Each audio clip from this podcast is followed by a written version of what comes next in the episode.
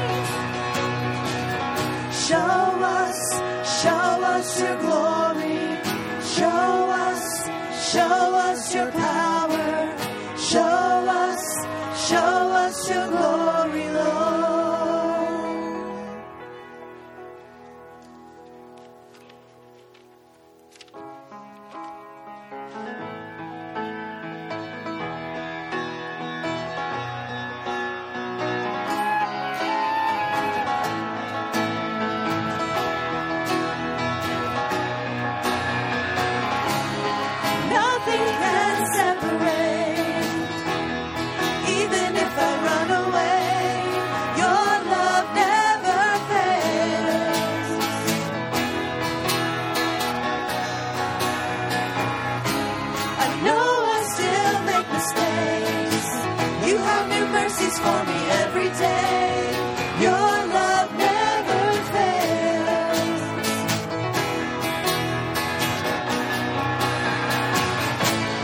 You say the same.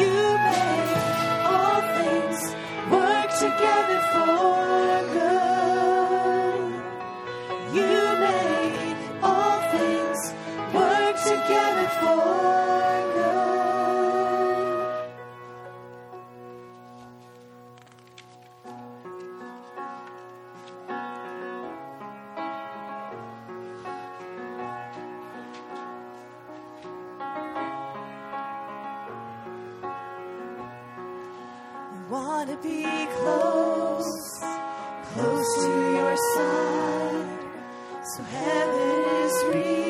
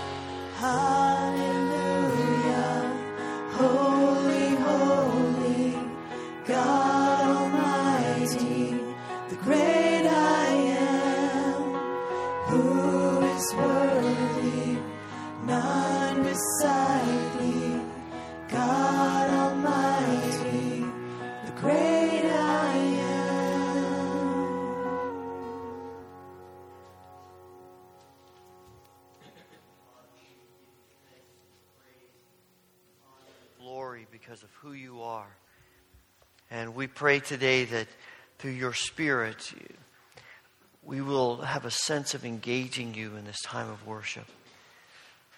Thank you for being present with us. Be glorified in all that we do in this hour together. We ask this through Christ. Amen.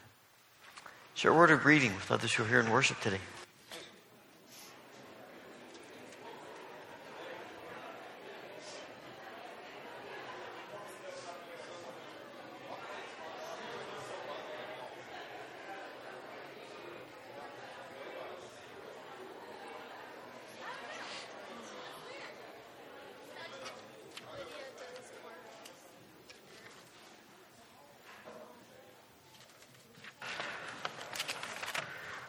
Okay, so it's pretty cold out there today. You have noticed that. Uh, I'm not trying to dress up a little more this morning. I'm just trying to stay warm here. Uh, but so, because of the cold, uh, the youth group is not going to be meeting tonight. Uh, it's supposed to be like wind chills of minus 40 or something. Um, so they're they're not going to meet tonight, and also the the small group that meets at the church tonight is not going to be meeting as well. So uh, just uh, be aware of that. And uh, each of the small groups who meet in homes uh, can kind of make their own decisions about whether they're going to meet or not. So you may want to check with the host or the leaders uh, to make sure that uh, everyone's on the same page with uh, what your group is doing. Uh, there, just a one announcement I want to highlight in the bulletin. this Thursday or this Wednesday night is Ash Wednesday, and so we'll be having a service here at 6:30. And because of the Fillmore break, and uh, we won't be having any of the children's ministries, so we invite you to the Ash Wednesday service. And uh, this is a powerful time to begin the season of Lent, uh, time of contemplation and, uh, and prayer, silence, and thinking about uh, our minds are tuned into the passion of Christ. And uh, in, also, along with that, on the Thursdays of Lent, we are going to be having 24 hours of prayer uh, similar to the prayer vigils that we've done uh, in the past. We'll be uh, opening up the prayer room from 6 a.m. on Thursday to 6 a.m. on Friday, and you can sign up to come and pray. And in addition to those, uh, just the regular prayer times at noon, at 6 p.m., and at 10 p.m., we're going to be uh, having times of corporate prayer.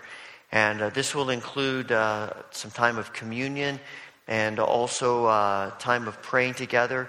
And uh, we've done the past few years a journey to the cross on Good Friday in the community room. Uh, this year we're not doing that, but we're taking elements of that. And uh, each of the Thursdays we'll be highlighting uh, those elements and sort of progressing from uh, the uh, chronological events of those last hours of Jesus' life through to the tomb. And so we encourage you to be a part of, of these gatherings. If you can, you can pick one of those times. Uh, uh, that might work best for you or your family, and um, to come. And I think you'll experience the uh, the most out of it by coming every week. And as you see, together we'll be drawing closer and closer uh, to the uh, the death of Christ and uh, the events of that. So we, we invite you to to begin this Thursday at noon, 6 p.m., 10 p.m. We'll pick one of those times, and each week to be a part of those gatherings. We're going to ask the ushers to come and assist us in the giving of our tithes and offerings.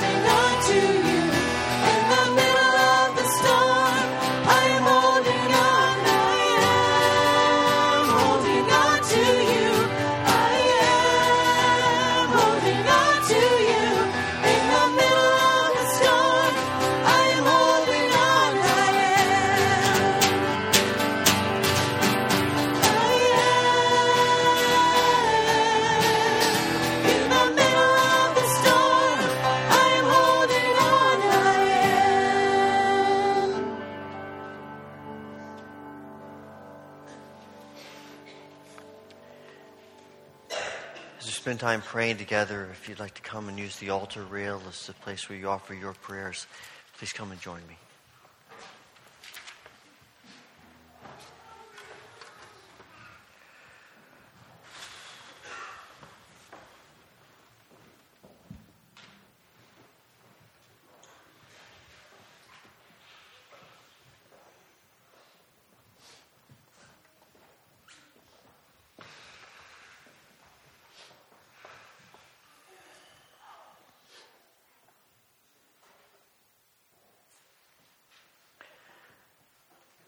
Father, in the ups and downs of life, the good times and the bad times, we come to you. We open our hearts to you. We bow before you, knowing that you are always the same, loving, forgiving, healing our brokenness. We come today in gratitude for the gift of your Son, Jesus Christ, and for the gift of your Holy Spirit. And we ask, Father, that you will help each of us as we live out our lives with you and for you. Father, this morning as we gather, there are numerous things that are on our minds and hearts. Some of us have had some struggles this week, and we come today seeking forgiveness. Help us to hear your words of forgiveness.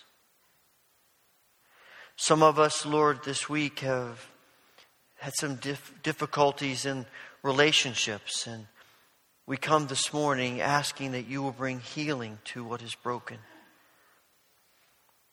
Help us to hear your words and to see your merciful acts of restoration.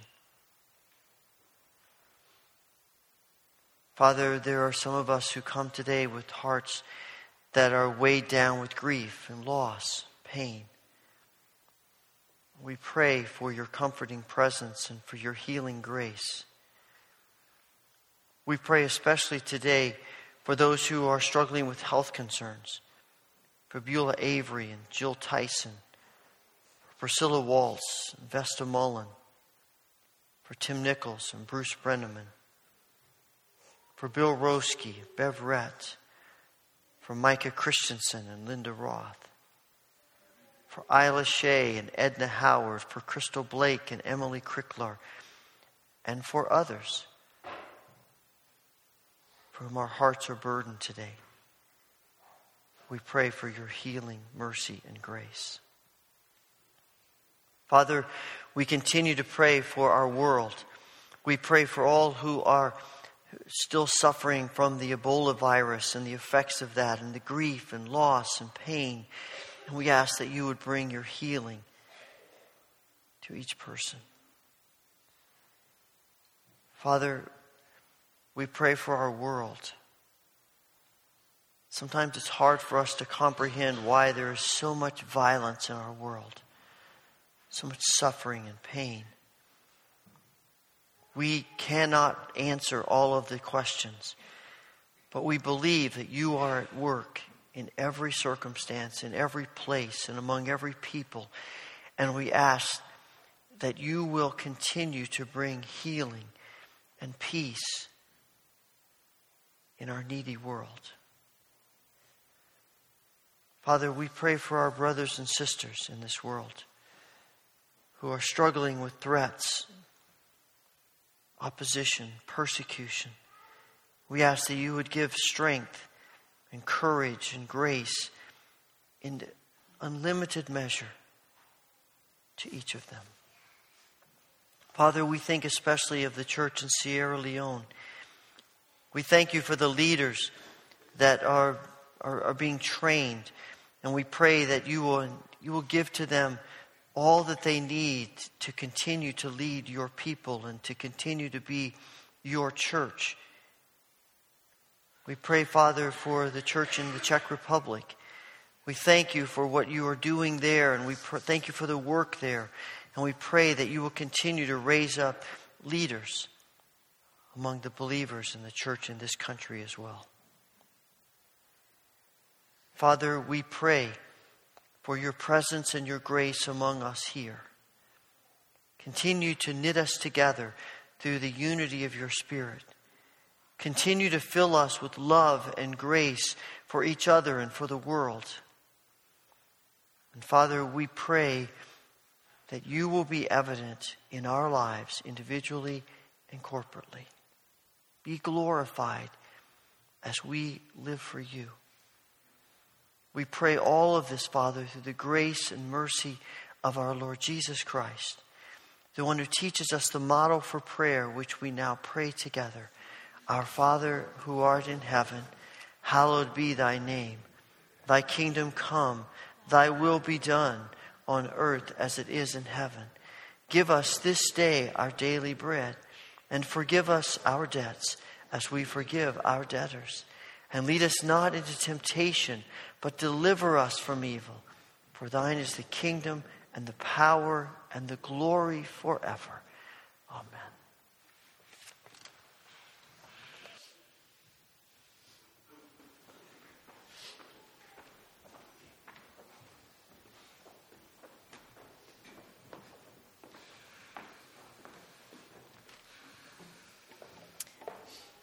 Please turn with me in your Bibles to John chapter 15 verses 1 through 17. You may stand for the gospel reading, and following the reading, children will be dismissed for children's church and junior church. John chapter 15, 1 through 17. I am the true vine, and my Father is the gardener. He cuts off every branch in me that bears no fruit, while every branch that does bear fruit, he prunes so that it will be even more fruitful. You are already clean because of the word I have spoken to you. Remain in me, and I will remain in you. No branch can bear fruit by itself, it must remain in the vine. Neither can you bear fruit unless you remain in me. I am the vine, you are the branches. If a man remains in me and I in him, he will bear much fruit. Apart from me, you can do nothing. If anyone does not remain in me, he is like a branch that is thrown away and withers. Such branches are picked up, thrown into the fire, and burned. If you remain in me and my words remain in you, ask whatever you wish, and it will be given you. This is to my Father's glory, that you bear much fruit, showing yourselves to be my disciples. As the Father has loved me, so have I loved you. Now remain in my love. If you obey my commands, you will remain in my love, just as I have obeyed my Father's commands and remain in his love. I have told you this so that my joy may be in you and that your joy may be complete. My command is this love each other as I have loved you. Greater love has no one than this that he lay down his life for his friends. You are my friends if you do what I command. I no longer call you servants, because a servant does not know his master's business. Instead, I have called you friends, for everything that I learned from my Father, I have made known to you. You did not choose me, but I chose you and appointed you to go and bear fruit, fruit that will last. Then the Father will give you whatever you ask in my name. This is my command love each other.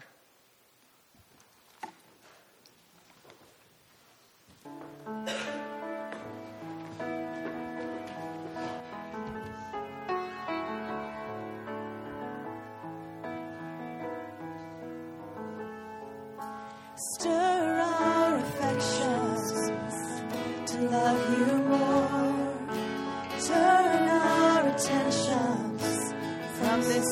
world.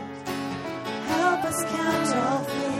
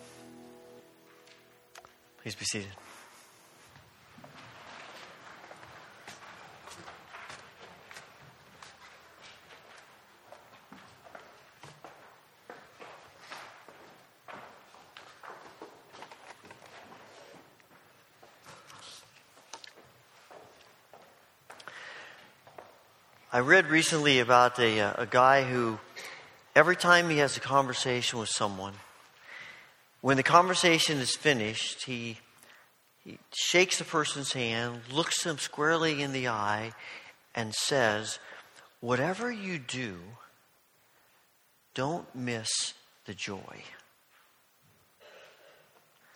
Whatever you do, don't miss the joy. I've been pondering those words as I'm thinking about the, this passage that we read from John's Gospel this morning. I'm convinced as I read this passage and as I listen to what Jesus says that one of that God's desire for us and for all of his creatures is joy. Now, not everyone seems to be sending that message who is a follower of Jesus. I wonder sometimes what people would say if we took a poll and asked them, what, what would you, how would you describe Christians? Would you describe them as joyful or not? And we probably get a mixed response to that, depending on who they've interacted with and, and how they have connected with people.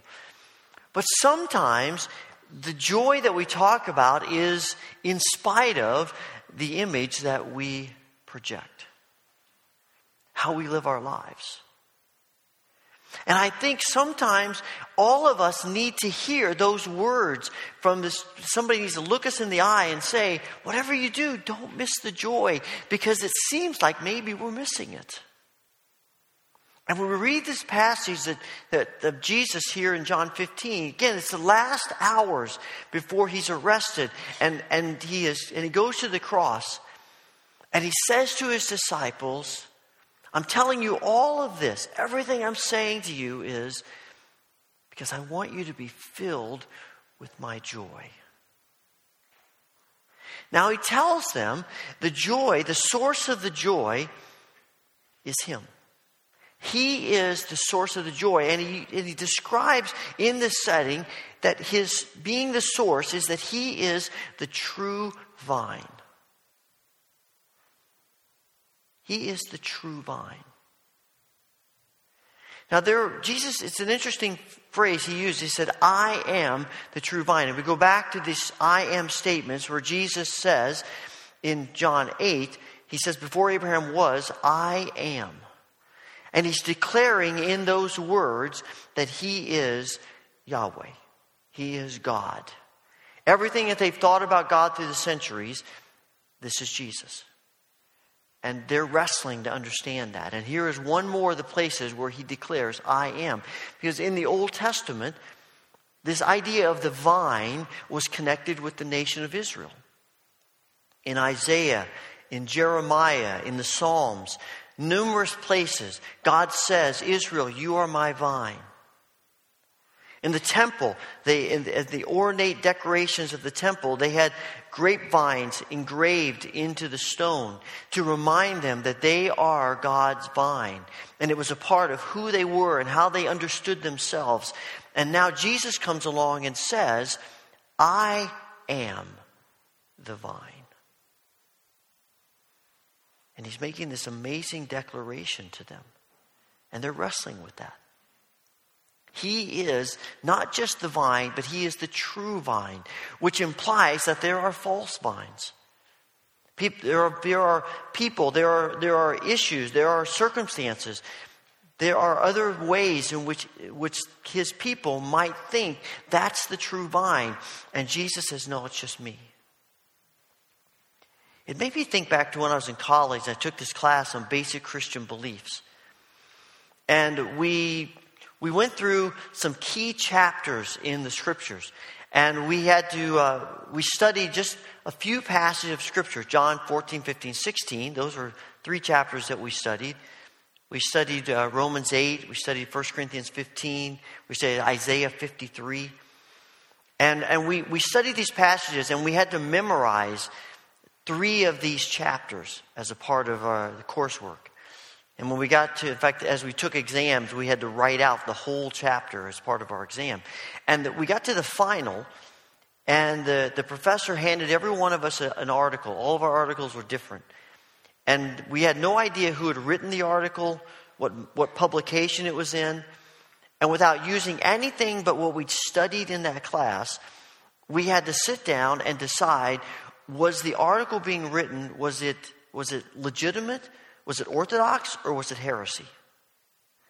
And it was, it was fascinating to do this. And I, I had this article, again, not knowing where it came from, and it was right about Jesus and the gospel. And it, you know, you read through it the first time, and it sounds pretty good. And then the more I thought about it, I began reading it, I began to realize that what this author was saying was that Jesus brought the gospel as opposed to Jesus being the gospel. And this author was saying Jesus brought the message of the gospel, Jesus taught the gospel, but when we read the scriptures, it's clear that Jesus doesn't just teach the gospels, he is the gospel. He is what it's about. And you could see how subtly different that path, those pathways were. And I thought about that as I'm reading this. Jesus saying he's the true vine. He doesn't just talk about God, he doesn't just talk about the way of salvation. He is the only means of salvation, and therefore the only means of true joy and experiencing God's desires for us. Now, he says in this passage that we, our role, our part to play in this, is that we are to remain in the vine. He's the vine, we are to remain in him. This word remain, that's translated remain, has lots of, of meanings. They're all pretty much the same, but they, they take on different characteristics. It means to stay. It, means, of course, to remain. It means to, to stay put, to stand your ground, to remain firm. It has this sense of endurance and, and the sense of, of being constant. And it's used a number of times in other places in the scriptures. And For instance, it's used by Jesus in uh, Matthew 26 as he's in the garden with his disciples. And they go there and he says to Peter, James, and John that he takes with him a little ways away from the others. And he says, he says, remain here and pray while I go over there and pray. It's that sense of staying there. In Acts 27, G, uh, Paul, they're, they're in this great storm on the ship on the sea. And Paul says to the captain, You tell the soldiers to stay, remain with the ship if they want to be rescued. Stay there, don't jump ship. In 2 Timothy chapter 2 verse 13, Paul writes to him and says, "Even though we might be faithless, God remains faithful, never changing." And in John 6 27, Jesus says to his disciples, instead of, of filling yourself with the food of things that, that will eventually disappear, make your diet, your food, what is eternal, what endures, what remains eternally. And now Jesus says to his disciples, Remain in me. Stay with me. Be connected to me. What does it mean to remain? Well, he says, Those who remain in me keep my commands as I keep my Father's commands. Now, the minute we hear commands, the first thing that probably pops into our head is rules, laws, regulations, it's, it's doing the right things. It's, it's knowing what we're supposed to do, is figuring out what the laws and the rules are, and then doing them. But Jesus says in this passage, as well as in John 13, 14, all along, he says, Here's my command. It's not following rules, My command is love. This is my command that you love one another, that your lives be filled with love. Someone says that, that love is the sap that flows from the vine, through the vine to the branches. It is the lifeblood of the vine, and therefore the lifeblood of the, of the branches. Love is the identifying characteristic of people who are connected to the vine. To remain in Him is to desire to have this passion for love. It's not about rules and regulations, it's about love. It's about hearts that are that want to love the way Jesus does. Even when we fall short, even when we don't do what Jesus wants us to do, that's our passion, that's our desire, that's our motivation, our yearning. Not to follow rules that we can check off a list and then say, I'm good, but it's to love. It's to care about people who we may not want to care about. It's about being connected to justice.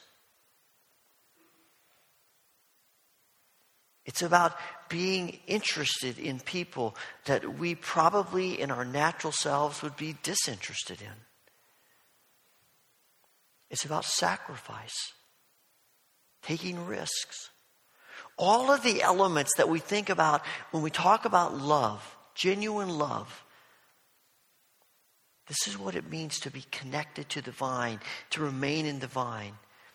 And in fact, if, if we don't love, then something is wrong with our connection to the vine.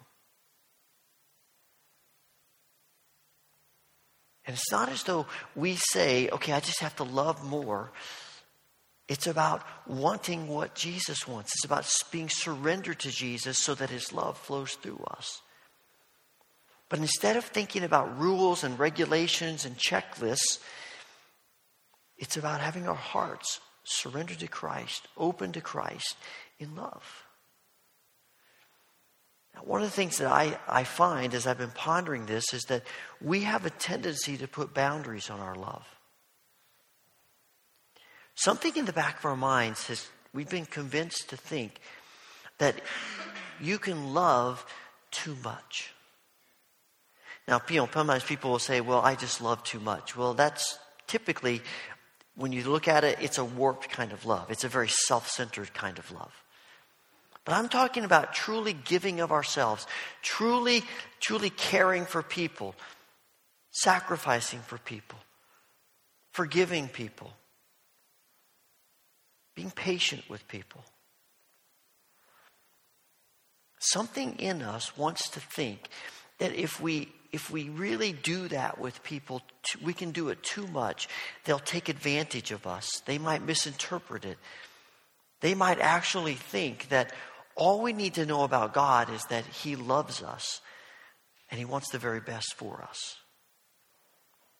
I, have been pondering that idea, and I, it seems to me that if, if the people we interact with, because of their interaction with us, come to the place where they think the most important thing to know about God is that He loves us unconditionally.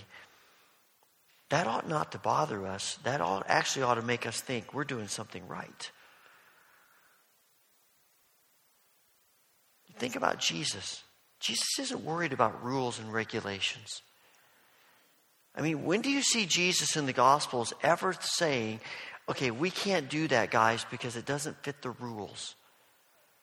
He's shattering the rules and the regulations. Not to be rebellious, but to be loving. Jesus is continually reaching out to people that everybody else ignores. Jesus is continually offering love to people who reject it, take advantage of him. I mean, we're getting ready to begin the season of Lent that, that focuses on the act of self sacrifice in love. And if this is what we see in the vine, this is what we ought to see in the branches. This act of, of love that thinks, I have no limits to that. Because this is the way God loves. You know, if sometimes if we think we are loving too much, we, we are we're, we're giving people too much space, we're, we're, we're being too forgiving, we're being too caring, then it seems to me that we can compare our love to Jesus. And if we're loving more than Jesus is, then we have the right to pull back the reins a little bit. I suspect that's probably not going to be the problem. Imagine if God operated with that kind of mindset. Know, he's looking at us and saying, you know, I, I, need to be careful how much I forgive them. I want to be careful how much I, I, I express love to them because they might take advantage of my love. They might misinterpret my love. Well, that's exactly what we do all the time. But he doesn't stop loving us. His love continues over and over and over.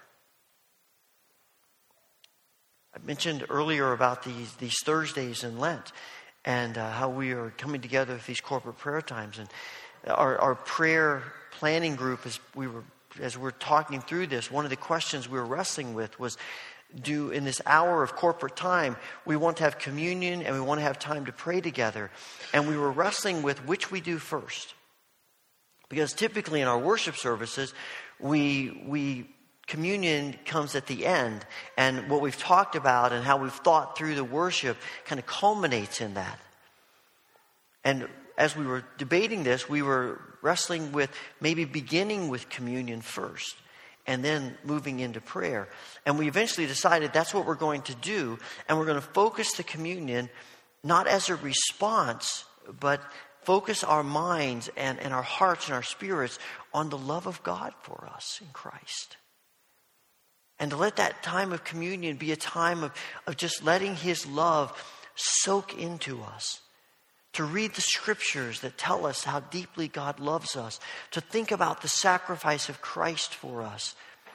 And to let the communion fill us, set the stage of, of our prayers. Because once we know the depths, we begin to understand the depths of God's love for us, then we begin to understand His call to come and to pray and to pour out our hearts for ourselves and for others and for the world.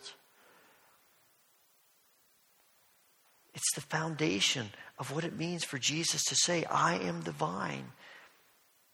It's about love love for you, love for me, for the whole world. Now, I think sometimes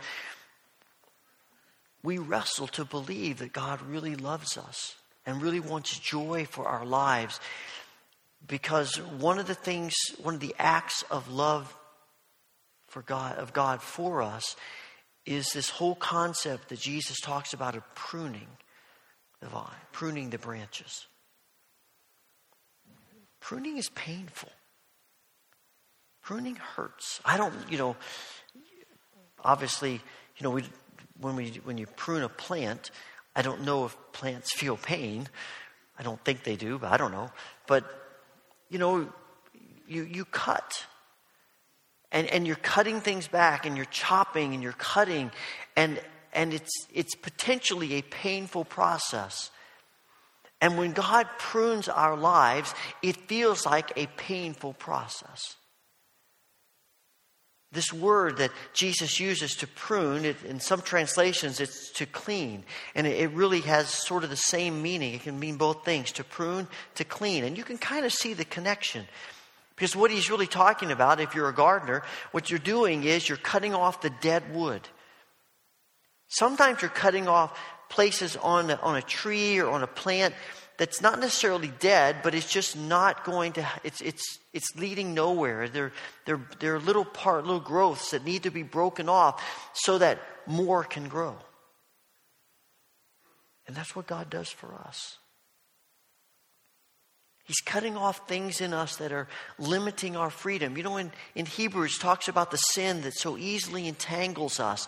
And the pruning is, is helping us get rid of those sins that so easily entangle us.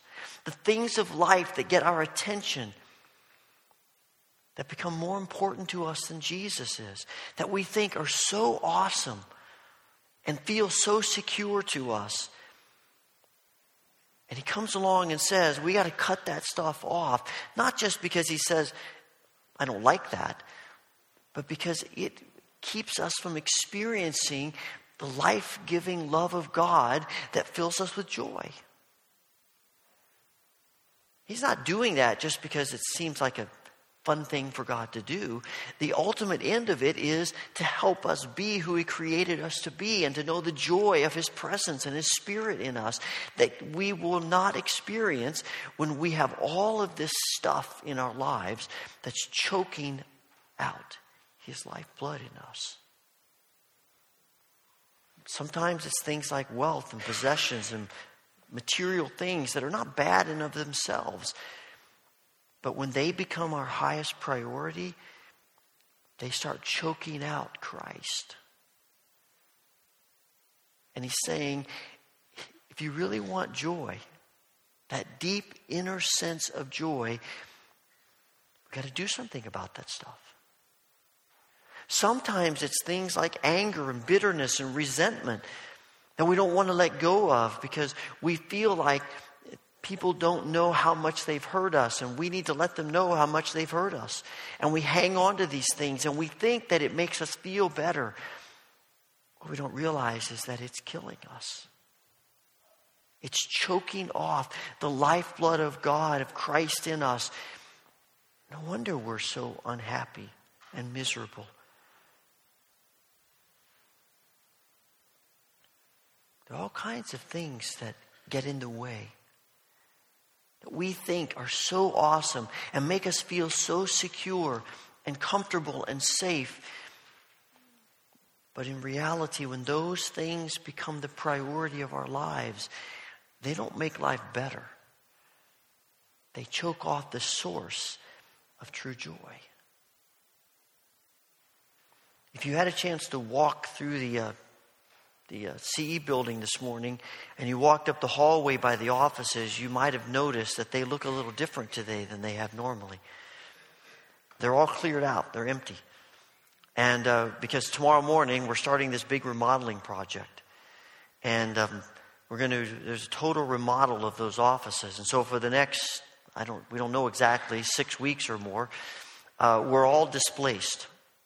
Uh, Patty is set up in room 105 and we've got our office set up in there in the workspace. So if you're looking for the copy machine, that's where it is. You're looking to find her during the week, that's where it is. And in fact, this door over here that goes into the offices is now going to be locked beginning tomorrow because there's a whole construction area in there. And uh, John is set up in the youth room upstairs, and Kevin and Cindy and I are set up downstairs in makeshift offices. I sort of feel like uh, in the movie Office Space, they keep saying to the guy, We're going to need to move your office down to the boiler room. You know, uh, we're displaced. You know, we're moving all around. A little bit of nomads. But at this, and you know, it's, it's a little bit chaotic, but it's going to be awesome when it's done.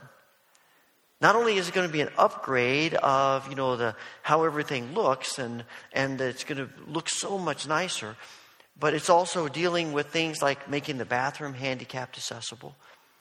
It's going to deal with the issues, heating problems that we've had and electrical problems that we've had and, it's going to, it's going to fix the sound problems that we've had, soundproofing the offices.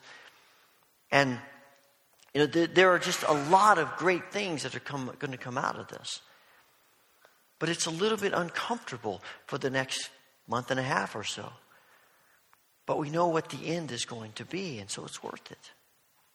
Now, in the process of this, we've all been trying, we've all had been forced to clean up, you know, clean out our offices, which gives us the opportunity to clean up our offices. And so we've been going through files and came and begin to tell you how much recycling we have created over the course of the last few weeks. Numerous trips to the recycling center, paper and things. And I keep looking at stuff and thinking, why did I keep that? What did I think I was going to do with that? I have no idea. You, you know, you've been through that. And there is this, quite frankly, pruning process that's going on. And I'm actually in the process of, of trying to digitize all of my files so that I don't have any file cabinets and it's all be, you know, all uh, electronic files. And what I've discovered is that I have lived with a whole lot of clutter for a long time. And you just accumulate things, you don't even realize it until you start looking at it. And it feels very freeing to get rid of a lot of that. And there is something of what God wants to do in our lives. We live with all kinds of clutter, all kinds of stuff. It's not bad, it's just not best. And, and, and, Christ is continually wanting us to let go of the stuff that clutters our lives so that we can be free. We're disentangled from the things that squeeze out his life in us. But we need to understand this is this command about remaining in him, it's not just to us as individuals, it's to us corporately. You know, not to push the metaphor too far, but I've never yet seen a vineyard that had just one vine. I've never seen grapes growing in a vineyard that just had one grape. They always come in clusters. And I am convinced that this whole idea of remaining is not something we can do on our own. It is imperative that we understand remaining in the vine as a corporate part of our lives. Yes, we have to make individual decisions, but none of us can remain by ourselves. We need each other. We need the church. We need the community of faith to help encourage one another and love one another and, and hold one another up and challenge one another and support one another. We need each other because we so easily get entangled with self. And to have the community of faith as the place where we remain together strengthens our resolve and gives us energy and focus to remain in the vine, not just individually, we're just all on our shoulders, but together. And we become not just a branch of the vine, but branches. And we support one another, we care for one another, we love one another, we challenge one another. But that's what it means to be the church, to be God's people. And that's why we have Sunday school classes and small groups, and, and we come together on Sundays and in a variety of ways. Because we have recognized that if we are ever going to remain in the vine, if we are ever going to be the people who are who know the love of God and experience that and live in that, we can't do it by ourselves. We need each other. It's how God created us, it's how God designed this whole process.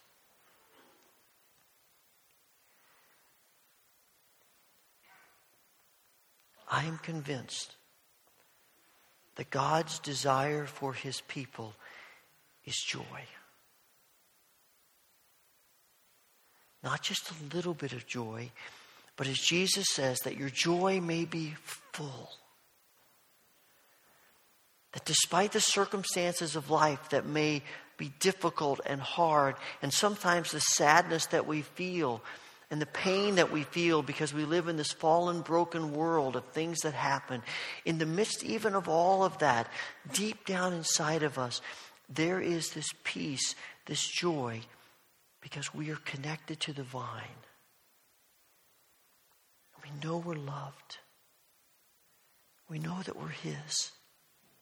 We know that He will never leave us or forsake us. And it's not about us striving to do better.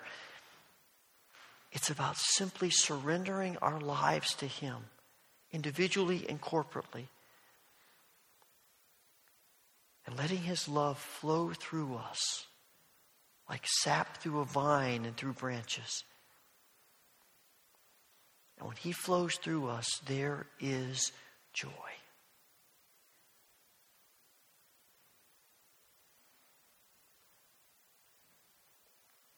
So, whatever we do, let's not miss the joy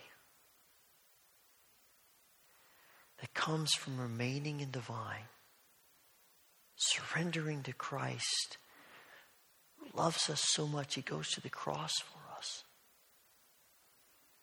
and is with us through his Spirit.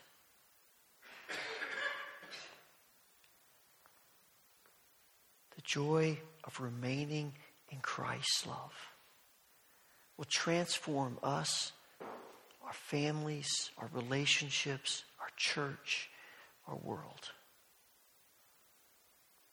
Let's not miss the joy. Father, we thank you for your grace and mercy to us. Thank you for your desire to fill us with joy.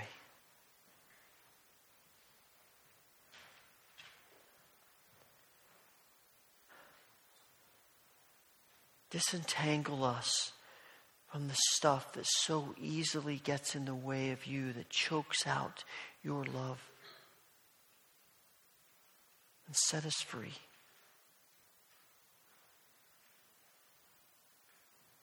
We pray this through Christ, the source of our joy. Amen.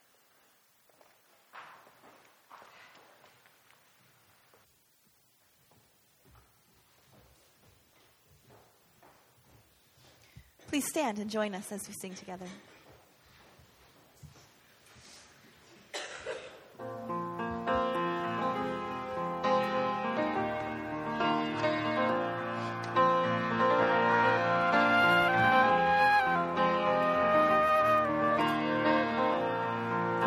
Come praise and glorify.